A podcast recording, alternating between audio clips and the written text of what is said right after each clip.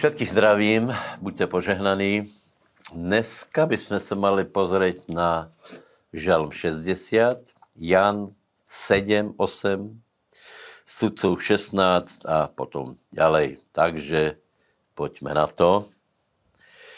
V 60. žalme je celkom zajímavá taká, taká jedna pasáž a podle něj vidíme, že nie všetci národy jsou lúbé Bohu je tam Moab, mi je nádobu na umývanie, na Edoma zahodím svoj obuv. Takže prosím vás, nie každý člověk je milý před Bohem, to si musíme uvědomit. Ano, Boh miluje všetkých lidí, ale nie každý je lúbí a dokonce nie každý národ je lúbí před Bohem. Hej? Lebo vidíte poměrně ostrý odsudok některých národů, hej?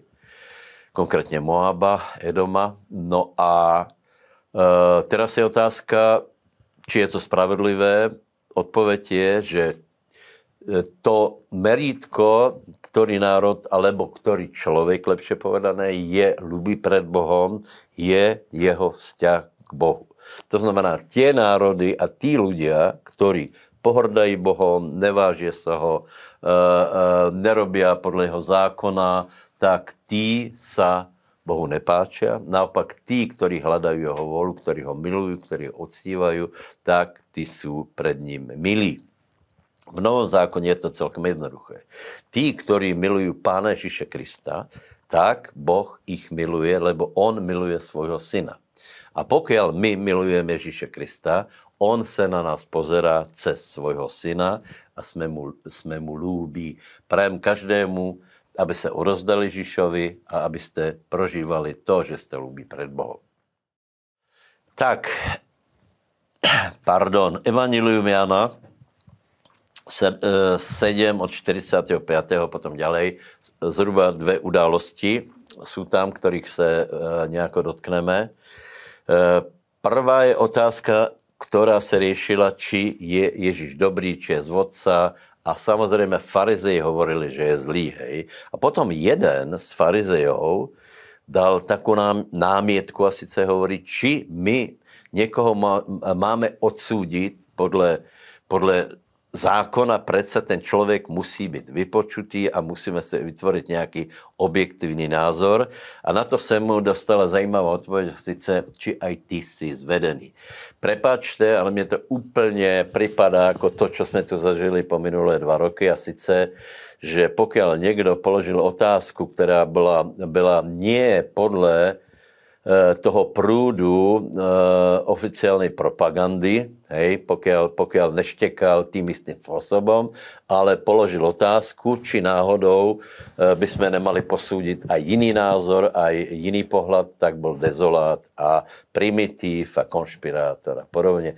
Nie, takže na budúce, uh, drahí priatelia, treba si vypočuť všetky názory, čo ale tuto neprebiehalo. Nedostali všetci rovné právo na to, aby vyjadril svoj názor. Takže toto chcem povedať k tomu, čo prebiehalo.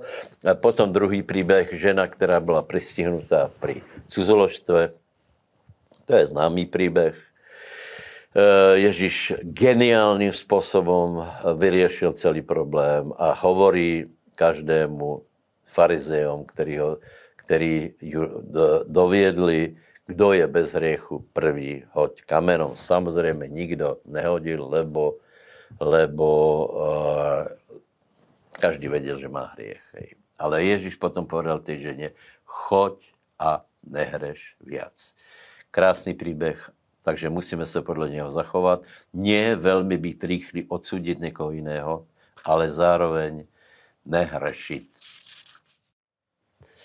Takže sudcom 16. kapitola Tiež je to velice známý příběh, žiaľ smutný, lebo je tam o tom, ako padol jeden boží muž, který se volal Samson. Takže všetkým, ktorí čítáte Bibliu, aj samozřejmě se to týká mě, je to velké varování, je to velké memento, lebo Samsona, který byl úžasně pomazaný silou a múdrosťou, tak nakonec nedostal nepriateľ, ale jeho vlastný hriech. Eh, je tam, je tam podrobný popis, ako prostě Delila ho trápila, ako ho povazovala, ako se, ako se chcela dostat k tajomstvu jeho síly, nakonec se jí to podarilo, ale chcem povedat, že problém začal už na začátku v prvních troch veršoch a sice keď Samson vošel k, eh, smilnici. Eh, keď to, keď to čítáte, tak si položíte otázku, že či například Samson nebal nějakou, nějakou výjimku na to, aby chodil za ženama, odpověď nie.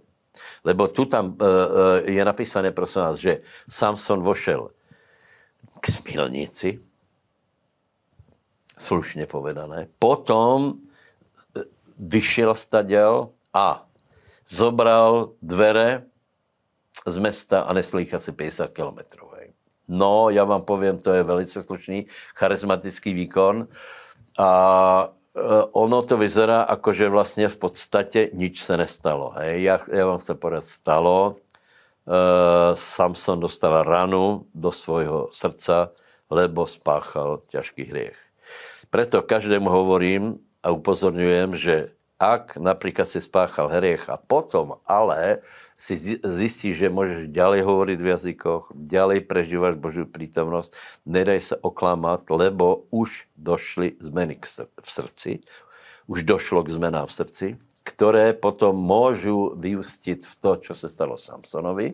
Ak neurobíš riadne pokanie, necháš se oklamat, tak potom tě namotá ten hriech, počase se vrátí a tak bude s tebou jednat nemilosrdně jako Dalila, až tě úplně zlikviduje. Takže pozor, držme se a v případě, že si zrešil, tak urob pokanie, boj se Boha a služ mu. Mene Ježíš. Majte se dobře.